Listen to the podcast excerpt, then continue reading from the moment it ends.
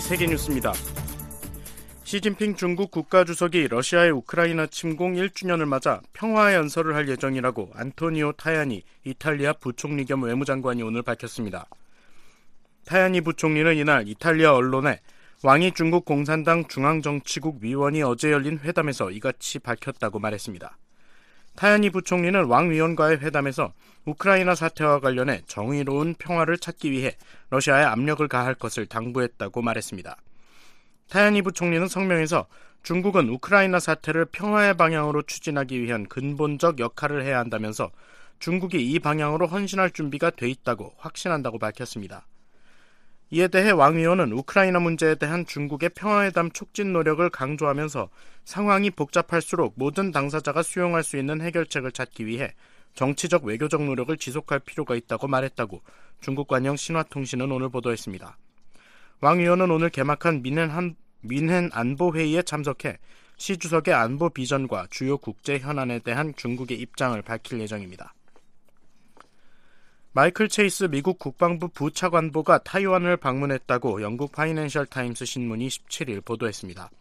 신문은 이날 익명의 소식통을 인용해 이같이 전하면서 2주 전 격추된 중국 정찰 풍선 추적 물체로 미중 관계가 위기에 처한 가운데 미 국방부 고위 관리가 이례적으로 타이완을 방문했다고 전했습니다. 미국과 타이완 국방부는 이번 보도에 대한 논평을 거부했습니다. 다만 미국 국방부는 미국의 타이완에 대한 지지와 방위 관계는 중국이 제기하는 현재의 위협과 여전히 일치하고 있다고 강조했습니다. 한편 왕원빈 중국 외교부 대변인은 17일 정례 브리핑에서 중국은 미국과 타이완 간 공식 대화와 군사적 유대를 단호히 반대한다면서 하나의 중국 원칙을 준수하고 타이완과의 군사 관계를 중단할 것을 미국에 촉구했습니다. 체이스 부차관보의 타이완 방문이 공식 확인될 경우 이는 2019년 헤이노 클링크 국방부 동아시아 담당 부차관보의 방문 뒤 4년 만에 처음입니다. 미국 정부가 중국의 첨단 기술 탈취에 대응하기 위한 새로운 전담팀을 구성하겠다고 밝혔습니다.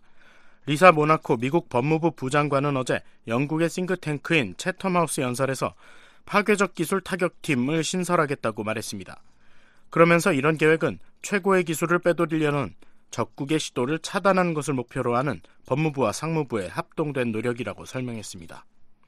모나코 부장관은 이날 연설에서 중국의 화상 공유 앱인 틱톡에 대한 우려를 제기하면서 누구에게도 틱톡 사용을 조언하진 않을 것이라고 말했습니다. 이어 중국의 민군 융합 교리는 군사적 적용을 받은 중국 기업의 어떠한 진전도 국가와 공유해야 한다는 것을 의미한다면서 중국이 운영하는 회사가 당신의 정보를 수집한다면 이는 중국 정부가 그 정부의, 정보에 접근하고 있을 것이라는 게 확실하다고 밝혔습니다. 미국은 지난해 중국에 대한 첨단 반도체 기술과 장비 이전을 제한하는 내용의 새 수출 통제를 발표하는 등 중국으로부터 미국의 핵심 기술을 보호하기 위한 조치를 강화해 왔습니다. 조 바이든 미국 대통령은 어떤 물체든 미국민의 안전과 안보에 위협이 될 경우 격추할 것이라고 밝혔습니다. 바이든 대통령은 어제 최근 미 상공에 출연한 중국 정찰 풍선과 미확인 비행체들에 대한 입장을 밝히는 연설에서 이같이 강조했습니다. 바이든 대통령은 중국 정찰 풍선 이후 확인된 3건의 비행체에 대해서는 아직 정확히 알지 못한다면서 현재 중국 정찰 풍선 프로그램과 관련이 있거나 다른 나라에서 온 정찰 장비라는 걸 보여주는 정, 증거는 아무것도 없다고 설명했습니다. 그러면서 민간 기업이나 취미용 또는 기상 혹은 다른 과학적 연구 수행 기관에 속한 풍선일 가능성이 높다는 게 정보 당국의 평가라고 말했습니다. 바이든 대통령은 지난 4일 중국 정찰 풍선을 격추한 것과 관련해 사과하지 않겠다면서도 우리는 경쟁할 것이고 경쟁이 충돌로 번지지 않도록 책임감 있게 경쟁을 관리해 갈 것이라고 밝혔습니다. 또 이 문제와 관련해 시 주석과의 대화를 기대한다면서 우리가 이 문제의 진상을 규명할 수 있게 되기를 바란다고 덧붙였습니다. 전 세계 지도자들과 외교 국방 고위 관리들이 참석하는 민헨 안보회의가 오늘 독일에서 개막했습니다. 사흘 일정으로 열리는 이번 회의에는 올라프 숄츠 독일 총리와 카멀라 해리스 미국 부통령 등 40여 개국 지도자들과 90여 명의 외교 국방장관 등이 참석했습니다. 러시아의 우크라이나 침공 1주년을 앞두고 새로운 비전을 주제로 열리는 이번 회의에서 각국 지도자들은 우크라이나 전쟁과 관련한 논의에 초점을 맞출 예정입니다. VOA 세계뉴스 김시영입니다.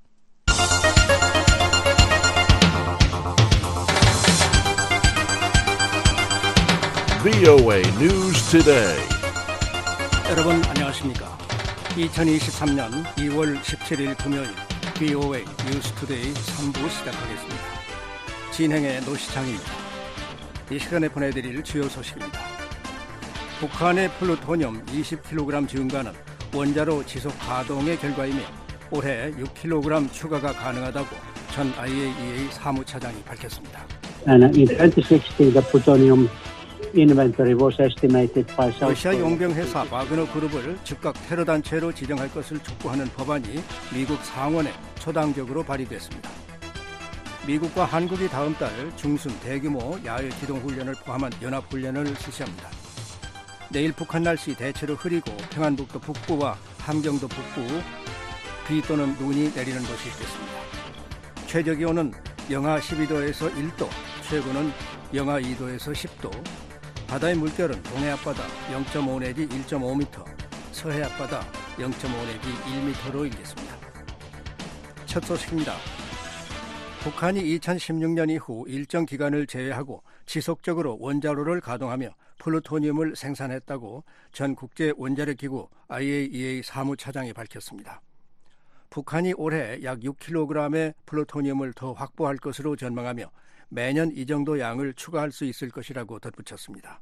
조상진 기자가 보도합니다. 국제원자력기구 IAEA 사무차장을 지낸 올리 하이노넨 스팀슨 센터 특별연구원은 한국 국방백서가 평가한 북한의 플루토늄 보유량 20kg 증가는 지속적인 원자로 가동에 따른 결과라고 분석했습니다. And in 2016, the plutonium inventory was estimated by South Korea to be 50 kilograms in North Korea. 1, 2차 북핵 위기 당시 영변 핵시설 사찰을 주도했고 20여 차례 북한을 방문했던 하이노넨 연구원은 16일 VOA와의 전화 통화에서 한국 국방부가 2022 국방 백서에서 북한의 플루토늄 보유량을 과거보다 20kg가량 늘어난 70kg으로 평가한 데 대해 이같이 밝혔습니다. 북한이 2021년부터 갑자기 플루토늄 생산량을 늘린 것이 아니라 지속적으로 영변 원자로를 가동해 왔지만 한국 당국이 2016년 이후 플루토늄 추정치를 백서에 업데이트하지 않은 것으로 보인다는 설명입니다. 그러면서 북한이 지난 2016년 이후 2018년 제1차 싱가포르 미북 정상회담까지 2년 더 영변 핵시설 원자로를 가동했으며 늘어난 20kg의 플루토늄은 이때 만들어진 것이라고 분석했습니다. 하이노넨 특별연구원은 영변 핵시설 내 원자로를 계속 가동하던 북한이 2018년부터 시작된 미북 정상회담 등 비핵화 협상 국면에서 잠시 원자로 가동을 중단했다고 평가했습니다. 그리고 이 잠정 가동 기간 동안 원자로 노심에 남아있던 사용 후 핵연료가 2021년에야 재처리되면서 플루토늄 등을 추출한 것으로 보인다고 밝혔습니다. 이어 미북 정상회담 결렬 이후 2021년부터 다시 원자로 가동을 시작한 북한은 올해 연료를 배출해야 하는 시점에 도달했다며 몇 개월의 냉각기를 거친 뒤 새 플루토늄 분리를 위한 재처리 과정을 시작할 것으로 전망했습니다.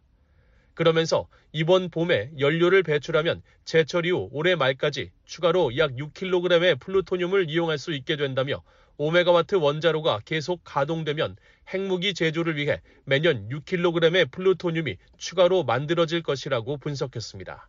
이에 따라 향후 북한이 보유한 플루토늄 추정치는 더욱 늘어날 수 있다고 말했습니다.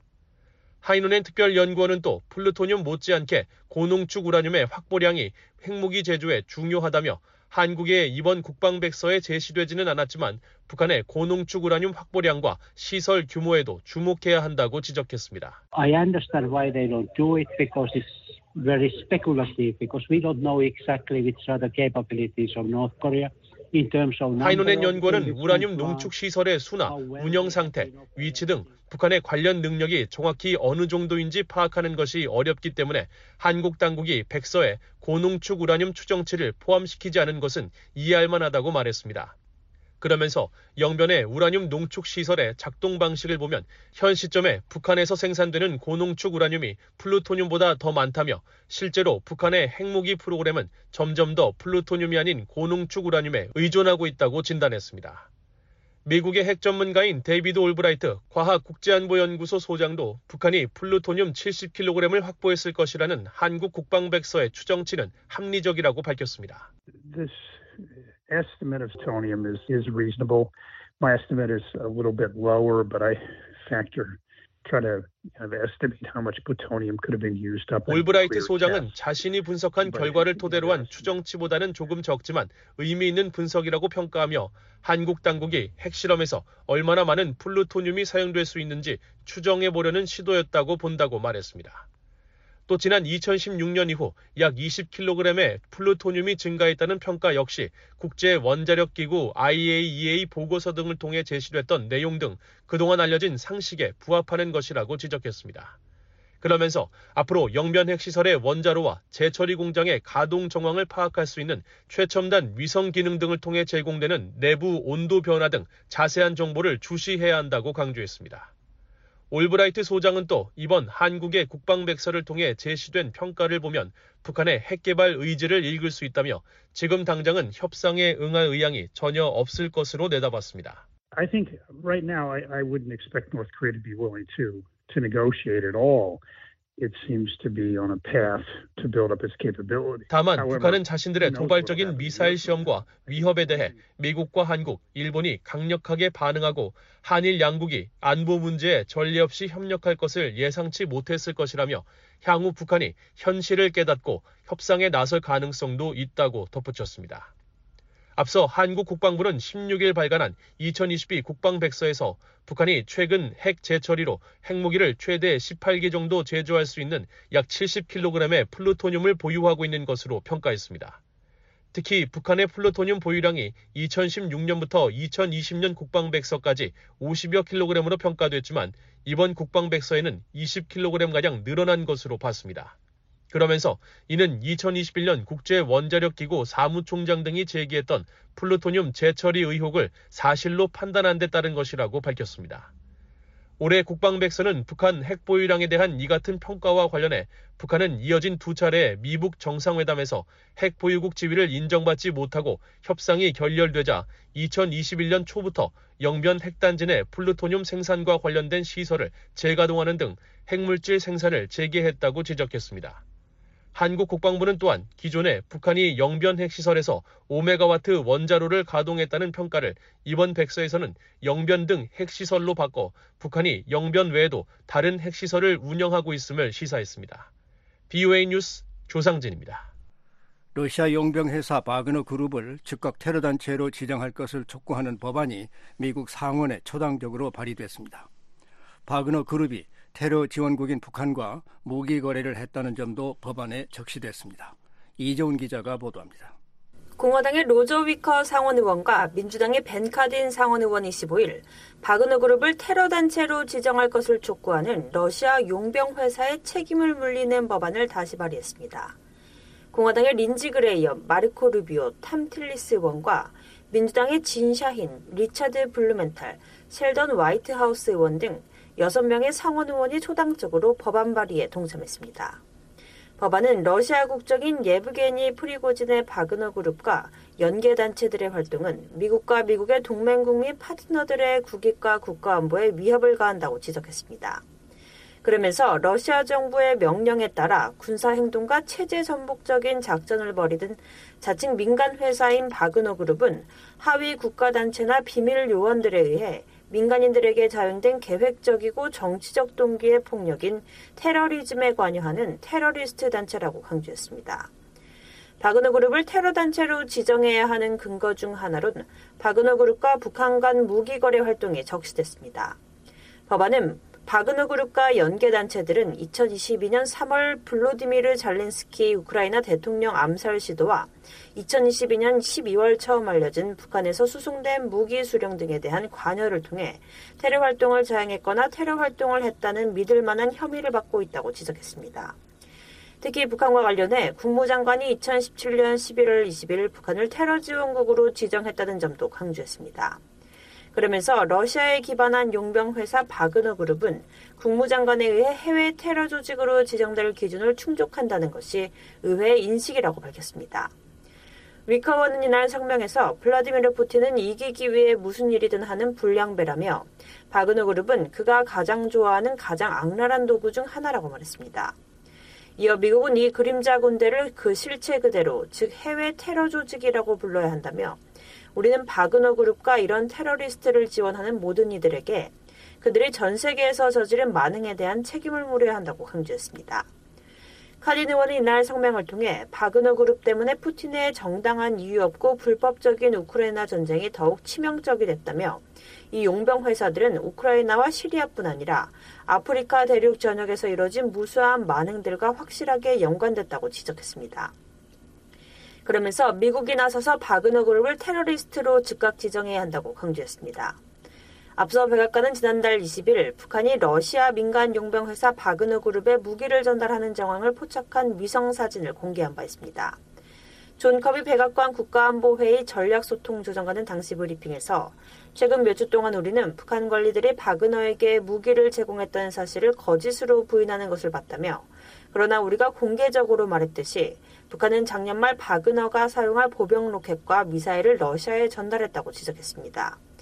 이어 엿새 만인 지난달 27일 미 재무부 해외 자산 통제실은 바그너 그룹을 국제 범죄 조직으로 지목하고 제재를 강화한 바 있습니다. 한편 바그너 그룹을 테러 단체로 지정하도록 하는 법안은 지난해 11월 상하원에 각각 발의됐지만 처리되지 못하고 회기가 종료돼 자동 폐기됐습니다. VOA 뉴스 이조은입니다. 미국과 한국 두 나라 국방부는 오는 22일 워싱턴 미 국방부 청사에서 북한 핵 위협 대응을 위한 8차 확장 억제 수단 운영 연습을 개최합니다. 한국 국방부에 따르면 이번 연습은 지난해 미한 안보 협의회에서 연례 개최에 합의한 이후 처음 시행되는 것으로 한국에서 허태근 국방정책실장, 미 측에서 시타르트 모한다스 국방부 동아시아 부차관보, 리처드 존슨 핵 대량 살상무기 대응 부차관보 등이 참석합니다. 미한 양국은 북한 핵 위협에 중점을 두고 정보 공유와 협의 절차 등 미국의 확장 억제를 강화하기 위한 다양한 방안들에 대해 심도 있게 논의할 예정입니다. 미한 대표단은 또 23일에는 조지아주 킹스베이에 있는 미 핵 잠수함 기지를 방문해 북한의 핵과 미사일 위협에 대응하는 미국의 확장 억제 제공 의지와 탄탄한 미한 동맹을 과시할 것으로 알려졌습니다.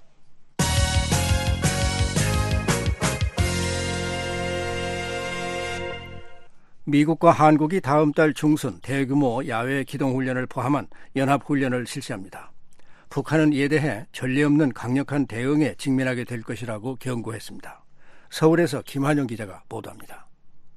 한국 국방부는 17일 국회 국방위원회 전체 회의 보고에서 2023년 프리덤 실드, 즉 자유의 방패 미한 연합훈련을 다음 달 중순 실시한다고 밝혔습니다. 허택은 국방부 국방정책실장입니다. 3월 중순부터 실시하는 2023년 프리덤 쉴드 연합 연습은 한미 공동 위기 관리를 통한 전쟁 억제 및 위기 완화, 한미 연합 방위 체계와 정구작전 지휘 및 전쟁 수행 절차 숙달에 중점을 두고 실전적으로 시행하겠습니다. 보고에 따르면 이번 연합연습은 이전과 달리 1부와 2부 구분 없이 11일간 연속 시행으로 지휘관과 참모의 계획 수립과 결심 절차 전 과정을 완전성 있게 진행할 계획입니다. 특히 북한 핵과 미사일, 특이 동향과 수사적 위협 등 고강도 핵 위협을 반영하고 북한 예비 전력의 실질적 위협을 반영해 실전적 시나리오를 적용할 방침입니다. 세부적으로 보면 북한 핵과 미사일 특이 동향과 수사적 위협 강화 등 고강도 핵 위협 묘사, 우크라이나 전쟁 교훈을 적용한 북한 예비 전력의 실질적 위협 반영, 보급과 유류, 수송 장비 등 작전 환경의 마찰 요소들을 실전적으로 조성해 시행합니다. 특히 연습 기간 중 연합 야외 기동 훈련 규모와 범위를 확대하고 사단급 쌍용 연합 상륙 훈련 등 연합 야외 기동 훈련을 과거 독수리 훈련 수준으로 집중적으로 시행할 계획입니다. 이는 남북 화해 분위기를 고려해 문재인 전임 정부가 중단했던 독수리 연습을 사실상 5년 만에 부활한 겁니다. 북한은 이날 외무성 대변인 담화를 내고 미한 연합 훈련에 대한 강력 대응을 경고했습니다. 외무성은 미국과 한국이 저들의 훈련 구상을 이미 발표한 대로 실행에 옮긴다면 지금까지 보지 못했던 지속적이고 전례 없는 강력한 대응에 직면하게 될 것이라고 위협했습니다. 그러면서 미국과 한국이 한반도와 지역에서 전망적인 군사적 우세를 획득하려는 위험천만한 기도를 노골적으로 드러내고 있다며 힘을 시위하고 힘으로 대응하는 게 미국의 선택이라면 북한의 선택도 그에 상응할 것이라고 밝혔습니다. 외무성은 미국과 한국이 올해 중에 20여 차례의 각종 합동 군사 연습들을 계획하고 그 규모와 범위를 역대 최대 규모의 야외 기동 전술 훈련 수준에서 벌이려 한다고도 주장했습니다. 김진무 숙명여대 글로벌 서비스 학부 교수는 북한이 지속적이고 전례 없는 대응을 언급한 것은 핵무력을 활용한 맞대응에 나서겠다는 의미라고 해석했습니다. 김 교수는 북한이 실전 적용이 가능하고 선제 공격 가능성까지 언급했던 전술 핵무기를 앞세운 도발이 유력하다며 최근 건군절 열병식에서 처음 모습을 드러낸 전술핵 운영부대의 실전 연습 등을 노출시키면서 향후 각종 미한 연합 연습들에 대해 맞대응할 가능성이 크다고 예상했습니다. 장거리 미사일을 집단적으로 전술적으로 전개를 해서 무력 시위를 하는 방법. 그러니까 결국 가장 유력한 거는 전술핵 부대 운영을 실제 실현하면서 예를 들면은 한국이라든가 아니면은 일본, 오키나와 괌이라든지 이런 쪽에 실제적으로 타격할 수 있는 어떤 그런 연습을 보여주는 그런 게 되지 않을까 이렇게 우리가 판단할 수 있는 거죠. 외무성은 또 유엔 안전보장이사회가 미 한해 군사 훈련은 방관하고 자신들의 이른바 정당한 자위적 군사 행동만 문제를 삼는 이중 기준 철회도 요구했습니다. 외무성은 지난 1월 유엔 안보리에서 북한의 자위권 행사를 걸고 드는 공개 회의를 벌려놓으려다 실패한 미국이 또다시 안보리 회의를 강압 소집했다고 주장하면서 안보리는 한반도의 긴장 완화를 위해 인내와 자제력을 유지하고 있는 북한을 근거 없이 걸고 드는 미국을 제지하긴커녕 우려 표명도 하지 않고 있다고 비난했습니다. 그러면서 안보리가 앞으로도 미국이 원하는 대로 끌려다니는 경우 안보리에 대한 항의로 정상적인 군사활동 범주 외에 추가적인 행동 조치를 제고하지 않을 수 없게 될 것이라고 밝혔습니다. 민간 연구기관인 한국국가전략연구원 문성묵 통일전략센터장은 북한이 올 들어 이렇다 할 도발을 하지 않고 있지만 핵무력 고도화를 위한 각종 무기 실험을 예고한 상황이라며 미한 연합훈련 등을 트집 잡아서 향후 자신들의 국제법 위반 행위가 자위권 차원의 정당한 행위라는 명분을 축적하려는 의도로 보인다고 말했습니다. 이번 열병식에서 선을 보였던 고체 연료 ICBM이라든지 또 김정은이 4월에는 처음으로 정찰 위성을 선보이겠다고 이미 공언을 했고 따라서 예정된 수순들이 있거든요. 그런데 그냥 하면 그게 도발이 되니까 결국 한미연합연습을 걸어서 도발을 합리화시키고 책임을 전가하는 그런 수순을 밟고 있다고 생각이 됩니다. 전문가들은 담화가 정상적인 군사활동 범주 외에 추가적인 행동 조치를 언급한 데 주목하고 있습니다. 박원곤 이화여대 북한학과 교수는 북한은 그동안 자신들의 군사행동을 국방력 강화 5개년 계획에 따른 조치였다고 포장했는데 이제는 7차 핵실험을 포함한 모든 도발 가능성을 열어두겠다는 의미라고 분석했습니다. 한국정부 산하 국책연구기관인 통일연구원 박형중 석좌 연구위원은 이 언급이 중국에 대한 경고 메시지일 수도 있다고 말했습니다. 박석좌 연구위원은 안보리는 이미 상임이사국인 중국과 러시아의 미국과의 갈등 구도 속에서 북한의 불리한 쪽으로 움직일 수 있는 상황이 아닌데도 북한이 굳이 안보리가 미국에 끌려다닐 경우를 상정해 이 같은 표현을 담은 것은 중국의 미국과의 타협 가능성을 경계한 때문일 수 있다고 풀이했습니다. 7차 핵실험은 지역 안정을 바라는 중국에게도 적지 않은 부담이 될 수 있다는 게 박 석좌연구위원의 설명입니다. 중국이 유엔 안전보장 이사회에서 북한의 행동에 대해서 미국의 타협적인 자세를 취하는 것을 외무성 대변인 담화를 통해서 경고했다고도 해석할 수 있는 부분이 있다고 봅니다. 한국 국방부는 국회 외통위 보고에서 북한이 확장 억제 수단 운용 연습과 프리덤 실드 연습, 전략자산 전개 등을 계기로 대남 비난 수위를 높이고 이를 빌미로 다양한 도발을 감행할 가능성이 상존한다고 평가했습니다. 서울에서 VOA 뉴스 김환용입니다. 워싱턴의 민간 연구기관 애틀란틱 카운슬이 인도 태평양 안보 이니셔티브 프로그램을 신설하고 미국 정부에서 북한 정보를 다루던 전문가를 국장으로 임명했습니다. 기존 아시아 안보 프로그램을 인도 태평양 부문으로 확대해 미국 동맹국 정부와 함께 영내 위협 감소 전략을 공동 구상하려는 계획의 일환입니다.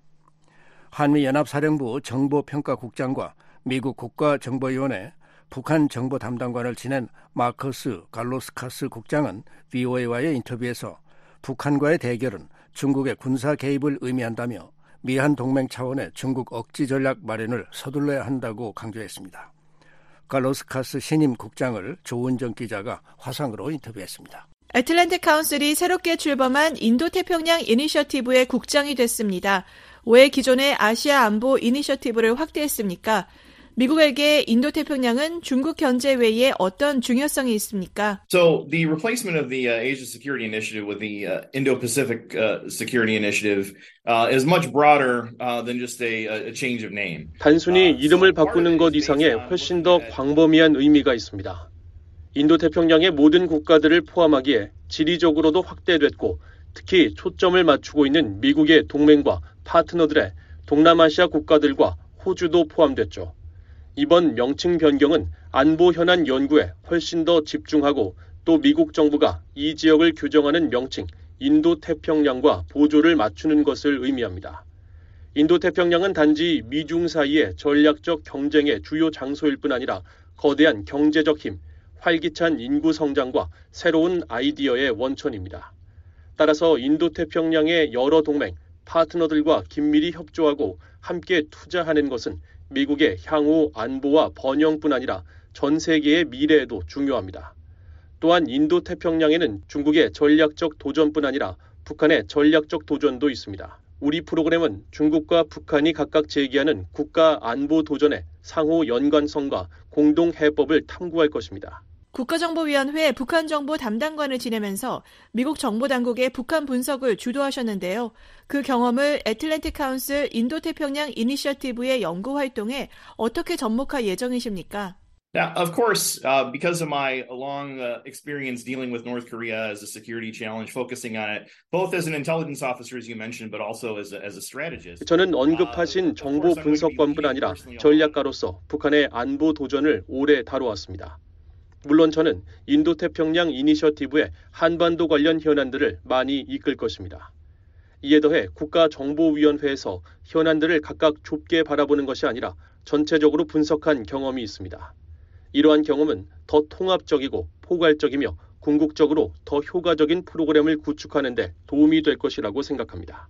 미한 동맹이 북한 억지에만 집중하고 중국을 억제하는 행동에는 나서지 않고 있다는 지적을 하셨는데요. 어떠한 대중 억지 행동을 제안하십니까? Yeah, so I think it's it's not so much about the specific actions, and, and certainly many of those uh, actions would be uh, would be determined by the experts in the ROK. 물론 구체적인 행동의 많은 부분은 미국 정부와 군에서 결정할 것입니다. 제가 언급한 것은 미한 동맹의 틀 안에서 전문가들과 군 관계자들이 중국 억지 문제를 더 직접적으로 다룰 수 있는 공간이 필요하다는 점이었습니다. 북한과의 대결 상황에서 중국의 군사적 개입이나 중국의 간섭 가능성이 얼마나 큰지 미국이나 한국은 공개적으로 인정하길 꺼려왔습니다. 이와 관련해 로버트 에이브럼스 전 사령관을 비롯한 전 주한미군 사령관들은 그들이 지휘하던 시기에 좌절감을 느꼈던 부분을 후에 언급했죠. 중국이 한국의 안보에 위협으로 작용하는 모든 도전과 측면을 고려할 수 있는 환경을 다시 만드는 것이 정말 중요하다고 생각합니다. 이 문제가 정치적으로 민감하다는 것을 알고 있습니다. 특히 한국은 중국과의 중요한 경제 관계 때문에 더욱 거론이 어렵다는 것을 알고 있습니다. 하지만 민감하고 어렵다고 해서 이야기할 수 없다는 뜻은 아닙니다. 미한 동맹은 이 중국 억지 문제에 더 적극적으로 관여해야 합니다. 또한 미한 상호 방위 조약은 단지 북한이라는 특정 국가뿐 아니라 다른 국가의 공격을 포함한다는 점을 미한 동맹이 공개적으로 인정할 필요가 있다고 생각합니다. 기존의 미한 공동 작전 계획 2015에는 북한 비상 사태와 관련해 중국의 역할에 대한 내용이 없다는 말씀이십니까? So I'm not going to make any comments about uh, about operational plans. 작전 계획들에 대해서는 언급하지 않겠습니다. 관련해서 작계 2015에 북한의 핵과 미사일 고도화 등이 포함되어 있지 않아 미국과 한국이 준비 중인 가칭 작계 2022에는 북한의 소형 전술 핵무기 위협과 합동 요격 지점 등이 추가될 전망이라고 한국 언론이 지난해 말 보도했습니다. 새로운 작계는 북한의 핵 공격에 대해 어떻게 대비해야 할까요? Well, again, I'm not going to comment on any specific operational military plan, but in general, Uh, I, I do think it's very important, and the the uh, the research I've done since leaving the government. Uh, 구체적인 작전이나 군사 계획에 대해서는 언급하지 않겠습니다. 하지만 제가 정부를 떠난 뒤 연구를 통해 밝힌 것은 북한의 핵 강압과 제한적인 핵 타격 가능성을 고려하는 것이 매우 중요하다는 점입니다. 대규모 충돌 상황에서 북한이 제한적인 핵 타격을 하면서 핵 확전을 우려하는 한국과 미국이 효과적으로 대응하기 어렵게 만드는 것입니다. 단지 군사 계획뿐 아니라 미한 동맹의 전반적인 정책에서 이러한 가능성에 초점을 맞춰야 한다고 생각합니다. 핵무기를 사용하는 것이 북한 정권에 어떠한 전략적인 이익도 주지 않을 것이며 위험이 이익을 훨씬 능가한다는 점을 북한이 확실히 이해하도록 해야 합니다.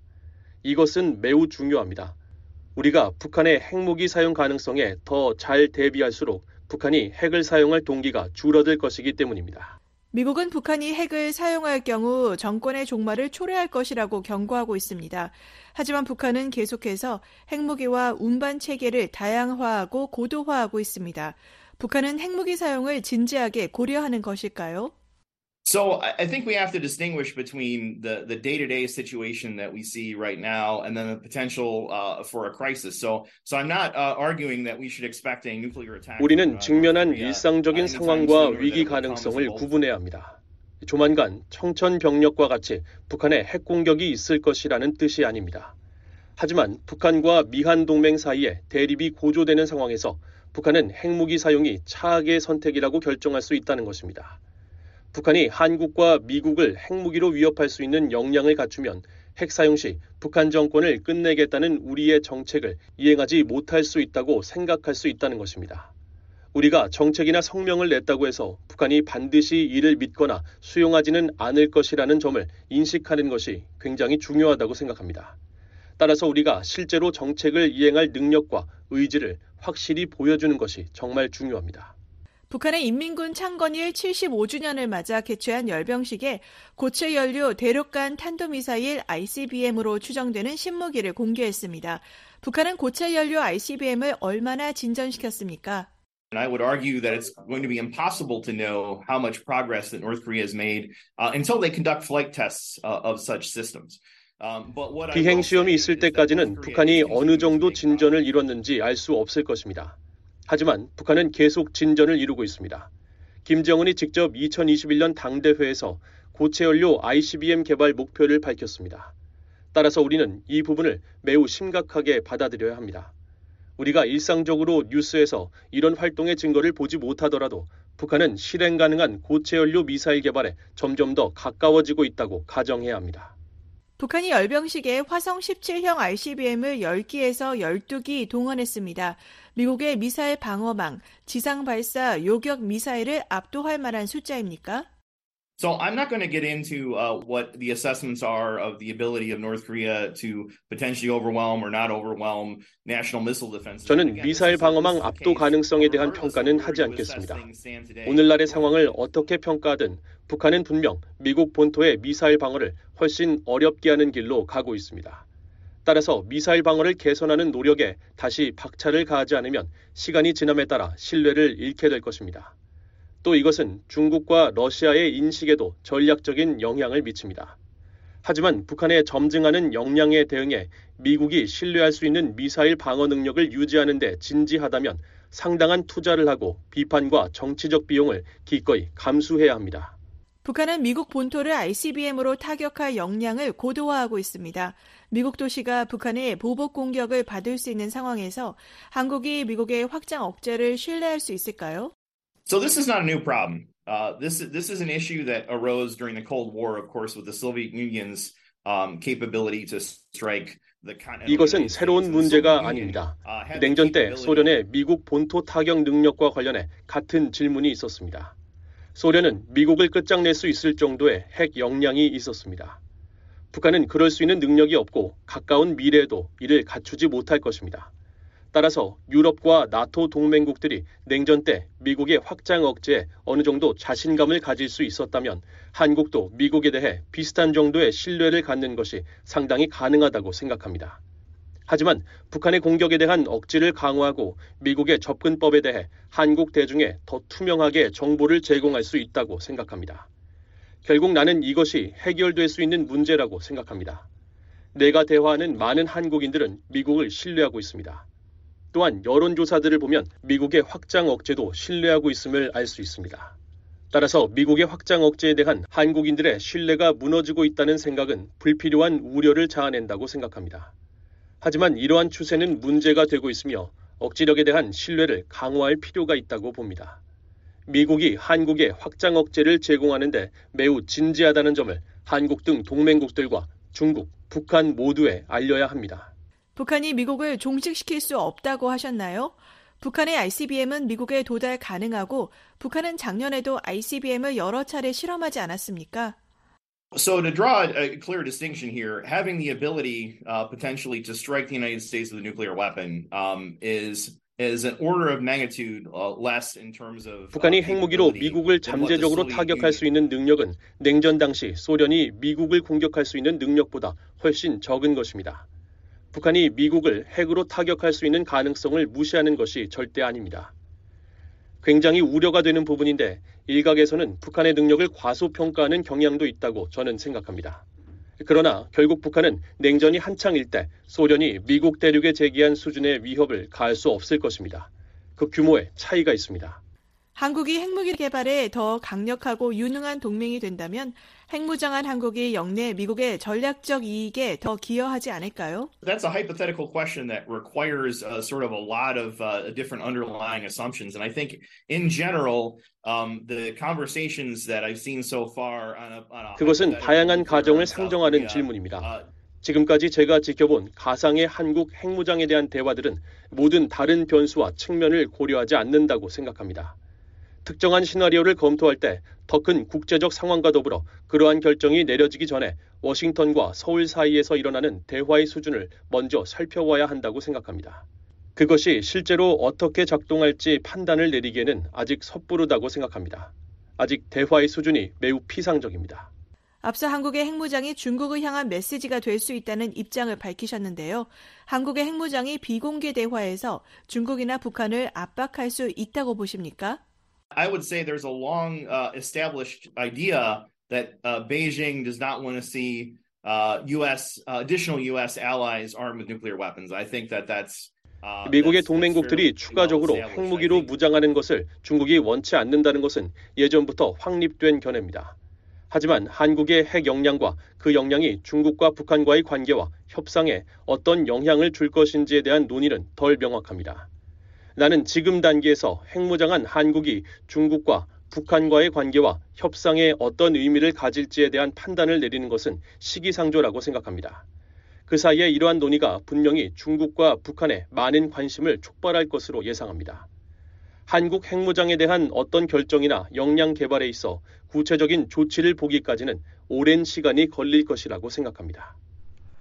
지금까지 갈로스카스 국장으로부터 애틀란틱 카운슬에 신설된 인도 태평양 이니셔티브 북한의 핵 위협과 미국과 한국의 대응에 대해 들어봤습니다.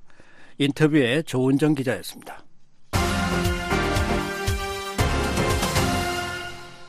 유엔 인권기구가 국제 범죄에 해당하는 북한의 심각한 인권 침해 정보를 계속 수집하고 있다고 밝혔습니다. 인권기구는 북한의 인권을 유린당한 피해자들이 거주하고 포괄적 법 체계를 갖춘 한국에서 기소가 이루어질 수 있다고 내다봤습니다. 김영건 기자가 보도합니다. 유엔 인권 최고대표 사무소가 16일 유엔 인권 이사회에 제출한 북한 내 책임 규명 증진 보고서를 공개했습니다. 유엔 인권 기구는 유엔 인권 이사회 결의에 따라 2019년부터 2년마다 책임 규명에 관한 보고서를 제출하고 있으며 이번이 세 번째입니다. 보고서는 책임 규명의 근거를 제공하는 북한의 심각한 인권 상황에 변화가 없다고 평가했습니다. 유엔 인권 최고 대표 사무소는 직면한 도전들에도 불구하고 북한에서 심각한 인권 침해와 국제 범죄에 해당하는 행위가 계속되고 있다는 유엔 북한인권 조사위원회의 조사 결과와 일치하는 정보를 계속 수집하고 있다는 것입니다. 또한 유엔 인권기구가 이러한 인권 침해에 대한 정보를 계속 수집하고 분석해 보존하고 있다고 밝혔습니다. 이어 피해자와 목격자 등 517명과 면담한 기록, 시민사회 단체들로부터 입수한 원문 정보, 보고서, 지도, 법원 문서, 영상, 오디오 녹취록, 유엔 인권기구들에 대한 진정서들을 자체 보존소에 저장하고 있다고 설명했습니다. 보고서는 그러나 형사상의 책임 규명 가능성은 여전히 낮다며 문제 해결을 위한 참신하고 창의적인 전략이 필요하다고 강조했습니다. 구체적으로는 형사상의 책임 규명과 관련해 한국에서 보편적 관할권을 적용하는 방안을 제시했습니다. 한국에 잠재적인 피해자가 많다는 사실은 한국에서의 기소 가능성을 보여줬다는 이유를 들었습니다. 아울러 한국은 북한에서 자행된 국제 범죄에 대한 조사와 기소를 잠재적으로 허용할 수 있는 포괄적 법적 체계를 갖추고 있다는 이점도 제시했습니다. 보편적 관할권 원칙은 범행 장소, 범죄 혐의자, 피해자의 국적을 불문하고 범죄 행위의 성격만을 근거로 관할권을 행사할 수 있다는 원칙을 말합니다. 즉, 가해자가 해당 국적자가 아니고 범죄가 다른 나라에서 발생했더라도 그 행위가 중대하면 모든 국가가 가해자를 처벌할 의무가 있다는 의미입니다. 유엔 인권 최고대표 사무소는 보고서에서 이런 한국의 장점을 설명하면서 다음 단계로는 보편적 관할권을 성공적으로 실현한 국가 등 회원국 간 교류를 촉진해 형사 기소를 시작하고 모든 법적 제약을 해결할 가능성에 대한 정보, 모범 사례를 공유할 것이라고 밝혔습니다. 아울러 한국을 포함한 유엔 회원국은 정보 수집에 있어 다양한 정부 기관의 역할, 그런 정보 수집 활동의 목적과 목표, 고위급 또는 하급 범죄자를 기소하는 데 필요한 전략에 관한 근본적 질문을 고려해야 한다고 밝혀 눈길을 끌었습니다. 앞서 많은 인권단체는 한국 정부가 혼선을 막기 위해 북한 인권 기록 수집과 보존 업무를 법무부에서 총괄하도록 해 향후 수사와 기소가 순조롭게 이루어지도록 해야 한다고 권고해 왔습니다. 특히 세계 24개 시민사회 단체들은 지난달 윤석열 한국 대통령에게 보낸 공개 소환에서 북한의 반인도 범죄 조사와 준비 지원을 위해 검사 재배치 등 법무부의 역할을 강화할 필요가 있다고 촉구했었습니다. 유엔 인권기구의 보고서는 이런 배경을 직접적으로 언급하지 않았지만 보다 효율적인 조정이 필요하다는 것을 우회적으로 표현한 것으로 풀이됩니다. 유엔 인권 최고대표 사무소는 또 보고서에서 책임 규명 중진 방안의 하나로 미국, 영국, 유럽연합이 부과한 대북인권 제재가 하나의 방안이 될 수 있다며 다만 주민들에게 직접적 피해가 가지 않는 균형적 접근이 필요하다고 밝혔습니다. 한편 보고서 공고문에서는 북한 정부의 반인도 범죄 또는 다른 국제 범죄에 해당할 수 있는 심각한 인권 침해의 존재를 인정하라고 요구했습니다. 또 이러한 위반 행위에 대한 독립적이고 공정한 조사를 수행할 의지와 능력을 입증하는 것을 포함해 인권 침해를 끝내고 가해자에게 책임을 물리기 위한 즉각적인 조치를 취할 것을 북한 당국에 권고했습니다.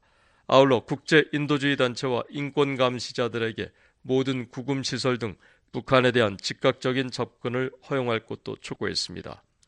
유엔 회원국들은 유엔 안보리의 국제 형사 재판소 회부나 국제특별재판소 설치 혹은 다른 비슷한 메커니즘 등 국제적 차원에서 북한의 심각한 인권 침해 책임자들에 대한 책임 규명을 확실하게 하기 위한 추가 조치를 취해야 한다고 권고했습니다. 유엔 인권 이사회는 오늘 20일 개막하는 50차 정기 이사회에서 북한 인권 상황에 관한 보고를 받습니다. 유럽연합은 앞서 BOA에 이번 이사회에 다시 북한의 중대한 인권 상황을 규탄하고 개선을 촉구하는 북한 인권 결의안을 제출할 것이라고 밝힌 바 있습니다. BOA 뉴스 김영권입니다. 주요 7개국 G7 모두에서 북한을 위협으로 보는 인식이 증가한 것으로 나타났습니다. 아시안의 미국의 동맹국들이 북한의 계속되는 핵 위협에 직면해 있다는 점도 지적됐습니다. 안소영 기자가 보도합니다. 세계 최대 규모의 안보 포럼 뮌헨 안보 회의가 최근 공개한 뮌헨 안보 보고서 2023에 따르면 미국과 일본, 영국 등 주요 7개국 모두에서 북한을 위협으로 인식하는 비율이 증가했습니다. 이번 보고서는 미국과 영국, 일본, 프랑스, 독일, 캐나다, 이탈리아 등 주요 7개국과 중국, 남아프리카 공화국, 브라질, 인도 등 11개국을 대상으로 실시된 인식조사를 바탕으로 작성됐습니다. 북한과 함께 러시아와 중국, 침략국의 핵무기 사용, 식량 부족, 무역 전쟁, 신종 코로나 등 모두 32개 항목에 대한 인식을 조사했습니다. 구체적으로 일본의 경우 전년도보다 3%포인트 증가한 응답자의 67%가 북한을 위협이라고 답해 가장 높은 비율을 보였습니다. 이 미국은 전년도보다 1%포인트 증가한 52%로 그 뒤를 이었습니다. 또 북한을 위협이라고 보는 응답이 전년보다 7%포인트 증가한 캐나다와 3%포인트 증가한 프랑스가 46%, 영국과 독일은 같은 기간 4%포인트 증가한 44%와 42%를 기록했습니다. 이 밖에 이탈리아는 3%포인트 증가한 39%를 기록했습니다. 반면 인도와 브라질에선 북한을 위협이라고 밝힌 응답자가 각각 12%포인트와 1%포인트 줄었습니다. 북한을 위협으로 인식한다는 응답자가 가장 적은 국가는 30%의 중국이었지만 증가폭은 20%포인트로 가장 컸습니다. 보고서는 북한이 지난해 86발의 기록적인 미사일 발사를 실시했고 새로운 핵실험을 준비하고 있음을 시사했다고 지적했습니다. 아울러 지난해 9월 북한 지도자 김정은이 특정 상황에서 핵무기 선제 사용을 허용하는 보다 공격적인 핵태세를 발표했다고 설명했습니다. 보고서는 또한 아시안의 미국의 동맹국들이 중국의 핵과 북한의 계속되는 핵 위협에 직면해 있다고 지적했습니다. 이에 따라 한국에서는 2022년 실시된 여론조사에서 자체 핵무장에 대한 지지율이 71%에 달했다고 설명했습니다. 한편 이번 보고서에서 미국은 러시아를 가장 큰 위협으로 지목했으며 경제 문제와 사이버 공격을 그 다음 위협으로 꼽았습니다. 또한 중국은 7번째, 북한은 21번째 위협으로 인식됐습니다. 일본은 러시아와 중국, 침략국의 핵무기 사용과 사이버 공격에 이어 북한을 다섯 번째 위협으로 꼽았습니다. 중국은 신종 코로나 감염증을 최대 위협으로 꼽았고 향후 전염병과 침략국의 핵무기 사용을 그 다음 위협으로 꼽았습니다. 1963년 창설된 뮌헨 안보회의는 국가 원수와 장관, 국제기구와 비정부기구 주요 인사 등이 국제 안보와 관련한 사안을 논의하는 세계 최대 안보 포럼입니다. BOA 뉴스 안소영입니다. 탈북민 단체들이 16일 김정일 북한 국무위원장의 생일을 맞아 영국 런던의 북한 대사관 앞에서 북한의 독재 정권을 규탄하는 시위를 벌였습니다. 독재 세습과 핵 미사일 개발을 멈추고 재원을 주민의 인권과 복지를 위해 사용하라고 목소리를 높였습니다. 김영권 기자가 보도합니다. 국제 탈북민연대와 제영탈북민협회 등 탈북민 3개 단체가 16일 런던의 북한 대사관 앞에서 시위를 열었습니다. 그리고 여기가 너와 내가 사람답게 살아갈 새 삶의 터전이란다. 또 흐느끼며 외쳤습니다. 북한이 이날 김정일 국방위원장의 생일을 맞아 성대한 기념 행사를 열었다고 선전하자 탈북민들이 대응 행사를 연 것입니다. 탈북민 단체들은 김정일은 북한 주민 수백만 명을 아사시킨 고난의 행군의 주범이라고 규탄했습니다. 국제 탈북민연대 김주일 사무총장은 행사 뒤 VA와의 전화 통화에서 김정은이 아버지의 행태를 반복하고 있다며 이런 무책임한 독재자를 규탄하기 위해 시위를 열었다고 말했습니다. 북한이 북한 주민들의 생활권에는 안정도 없고 그 오직 체제 안정과 그 미사일 실험에 열을 올리고 있는 그 북한 정권 김정은 정권을 향해서 어, 규탄하는 것이 규탄 시를 개최하자고 하는 것이 이번 시의 첫 번째 목적이고요. 탈북민 단체들은 이날 발표한 성명에서 김정은 정권은 지난주 열병식을 통해 대량 살상 무기를 과시하고 미사일 도발로 한국과 국제사회를 위협하고 있다며 독재자 김정은은 핵미사일 개발을 중단하고 북한 주민의 인권과 생명을 먼저 보장하라고 촉구했습니다. 또 유엔 북한인권 조사위원회 설치 10주년을 맞아 국제사회가 북한 주민들의 인권을 재조명하길 바란다고 밝혔습니다. 김 총장은 최근 김정은이 딸 김주애를 내세워 4대 독재 세습을 정당화하려는 행태에 탈북민들이 분노하고 있다고 말했습니다. 김주애 10대밖에 안 되는 그 딸까지 그 일병식 그 행사장에 동장시키는 그런 4대 세습의 징후까지 예, 보였기 때문에 정말 이건 말이 말을 해도 너무너무 말이 안 된다 이런 생각이 들고 해가지고 그런 것을 북한 정권을 대표하는 예, 자들가 북한 대사관 앞에 가가지고 규탄함으로써 국제사회와 또는 어, 전 세계를 향해서 북한 인권의 목소리를 다시 재조명, 북한 인권을 재조명하고 목소리를 높이지 않는데 또 군복적으로 두고 진행을 했거든요. 탈북 단체들이 BOA에 제공한 시위 동영상엔 10여 명의 시위자들이 자유가 아니면 죽음을 처형 중단, 외국 라디오를 들어라 등의 피켓을 들고 북한의 가족에게 보내는 메시지를 낭독하고 찬송가를 부르는 모습이 담겼습니다.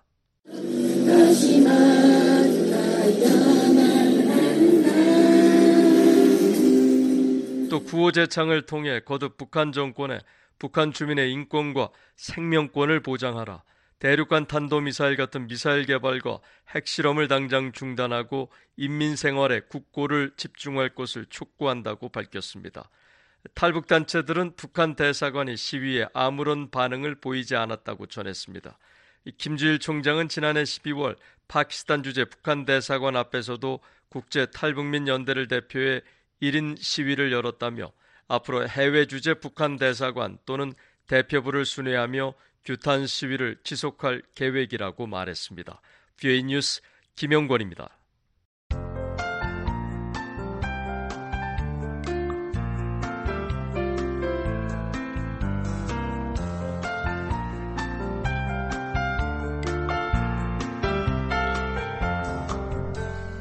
VOA 뉴스 투데이 북한 날씨 알아봅니다.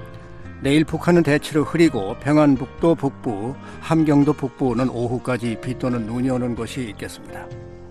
아침 최저 기온 영하 12도에서 1도, 낮 최고는 영하 2도에서 10도, 바다의 물결은 동해 앞바다 0.5 내지 1.5m, 서해 앞바다 0.5 내지 1m로 일겠습니다.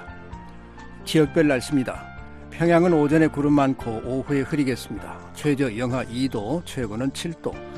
남포 오전에 구름 많고 오후에 흐리겠고 최저 영하 2도 최고는 6도입니다.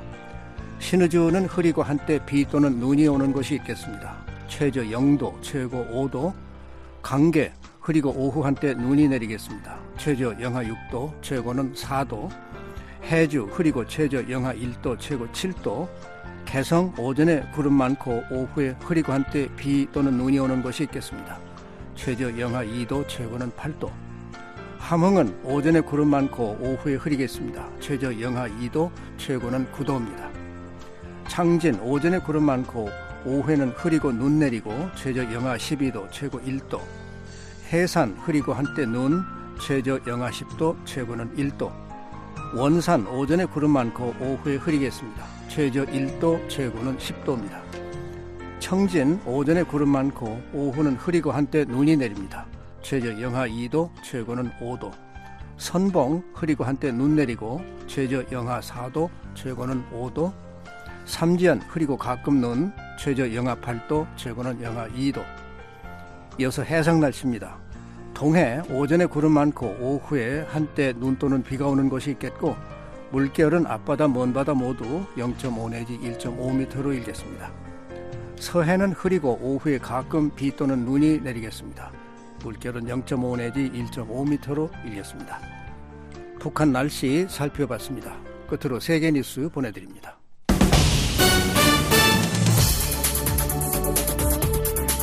VOA 세계 뉴스입니다. 러시아와 중국 남아프리카 공화국 해군이 17일 남아공 인근 해역에서 연합 해상훈련을 시작했습니다. 러시아 관영 타스 통신은 이날 러시아 베도모스티 신문을 인용해 이같이 전하면서 훈련은 오는 26일까지 실시되며 중국 함정 3척과 러시아 함정 2척, 그리고 남아공 함정 1척이 각각 훈련에 참가한다고 보도했습니다. 이 매체는 또 훈련에 포사격과 방공 훈련이 포함되며 지르콘 극초음속 미사일을 탑재한 러시아 해군 호위함 고르시코프 제도코도 참가한다고 밝혔습니다. 러시아 국방부는 고르시코프 제도코가 이번 훈련 참가에 앞서 지난달 4일 대서양을 향해 출항했으며 서대서양에서 극초음속 순항미사일 지르콘 발사 모의 훈련을 실시했다고 밝혔습니다. 세 나라의 연합해상훈련은 이번이 두 번째로 지난 2019년 11월 남아공 희망봉 인근에서 첫 합동훈련을 실시했었습니다. 마이클 체이스 미국 국방부 부차관보가 타이완을 방문했다고 영국 파이낸셜 타임스 신문이 17일 보도했습니다. 신문은 이날 익명의 소식통을 인용해 이같이 전하면서 2주 전 격추된 중국 정찰 풍선 추정 물체로 미중 관계가 위기에 처한 가운데 미 국방부 고위 관리가 이례적으로 타이완을 방문했다고 전했습니다. 미국과 타이완 국방부는 이번 보도에 대해 논평을 거부했습니다. 다만 미 국방부는 미국의 타이완에 대한 진, 지지와 방위 관계는 중국이 제기하는 현재의 위협과 여전히 일치하고 있다고 강조했습니다. 한편 왕원빈 중국 외교부 대변인은 17일 정례 브리핑에서 중국은 미국과 타이완 간 공식 대화의 군사적 유대를 단호히 반대한다면서 하나의 중국 원칙을 준수하고 타이완과의 군사 관계를 중단할 것을 미국에 촉구했습니다. 체이스 부차관보의 타이완 방문이 공식 확인될 경우 이는 2019년 헤이노 클링크 국방부 동아시아 담당 부차관보의 방문 이후 4년 만에 처음 방문입니다. 미국 정부가 중국의 첨단 기술 탈취에 대응하기 위한 새로운 전담팀을 구성하겠다고 밝혔습니다.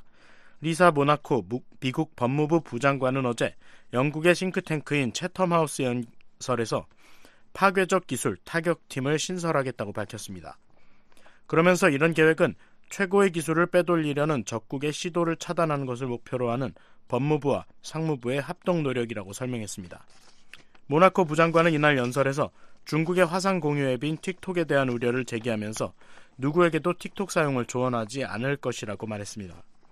이어 중국의 민군 융합교리는 군사적 적용을 받은 중국 기업의 어떠한 진전도 국가와 공유해야 한다는 것을 의미한다면서 중국이 운영하는 회사가 당신의 정보를 수집한다면 중국 정부가 그 정보에 접근하고 있을 것이라는 건 확실하다고 밝혔습니다.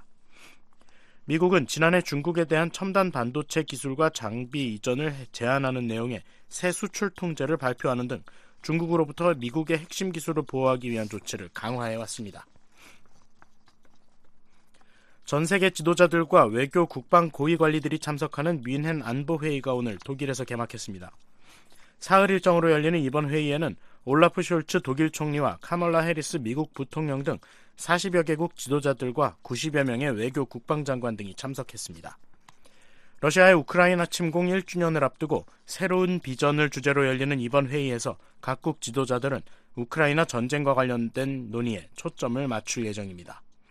특히 우크라이나 전쟁과 관련해 유럽이 자체 군사력을 얼만큼 증강해야 하는지 또 미국에 안보를 얼마나 의존해야 하는지에 대한 토론도 예상됩니다. 뮌헨 안보회의는 1963년 시작된 세계 최대 규모의 연례 국제 안보회의입니다. 한편 러시아는 어제 루한시크 등 우크라이나 동부 지역에 대한 공세를 이어갔습니다. 세르히 하이다이 루한시크 주지사는 우크라이나 언론에 러시아의 공격 횟수가 크게 증가하고 폭격도 크게 늘어 모든 방향에서 다소 어렵다고 말했습니다. 러시아는 이날 우크라이나 전역에 36발의 미사일 공격을 가하는 한편 우크라이나 최대 정유 공장을 공격했다고 로이터 통신은 오늘 보도했습니다. 조 바이든 미국 대통령은 어떠한 물체든 미국의 미국민의 안전과 안보에 위협이 될 경우 격추할 것이라고 밝혔습니다. 바이든 대통령은 어제 최근 미 상공에 출현한 중국 정찰 풍선과 미확인 비행체들에 대한 입장을 밝히는 연설에서 이같이 강조했습니다. 바이든 대통령은 중국 정찰 풍선 이후 확인된 3건의 비행체에 대해서는 아직 정확히 알지 못한다면서 현재 중국 정찰 풍선 프로그램과 관련이 있거나 다른 나라에서 온 정찰 장비라는 걸 보여주는 건 아무것도 없다고 설명했습니다. 그러면서 민간 기업이나 취미용 또는 기상이나 다른 과학적 연구 수행 기관에 속한 풍선일 가능성이 높다는 게 정보 당국의 현재 평가라고 말했습니다. 바이든 대통령은 지난 4일 중국 정찰 풍선을 격추한 것과 관련해서는 사과를 하지는 않겠다면서도 우리는 경쟁할 것이고 경쟁이 충돌로 번지지 않도록 책임감 있게 경쟁을 관리할 것이라고 밝혔습니다. VOA 세계뉴스 김시영입니다. 지금까지 여러분께서는 VOA 저녁 방송을 들으셨습니다. VOA 저녁 방송은 저녁 8시부터 자정까지 4시간 동안 중파 1188kHz를 통해 들으실 수 있습니다. 또 밤 9시부터 10시까지는 단파 7465, 9490, 11570kHz로 밤 10시부터 12시까지는 단파 9800, 9985, 11570kHz로도 들으실 수 있습니다. 그리고 매일 새벽 2시부터 3시까지 1시간 동안 보내드리는 VOA 새벽 방송은 중파 AM 1566kHz로 들으실 수 있습니다. 아침 4시부터 6시까지 2시간 동안은 단파 7465, 9800, 9575kHz로 청취 가능합니다. 함께 해주신 여러분 고맙습니다. 다음 방송 시간까지 안녕히 계십시오.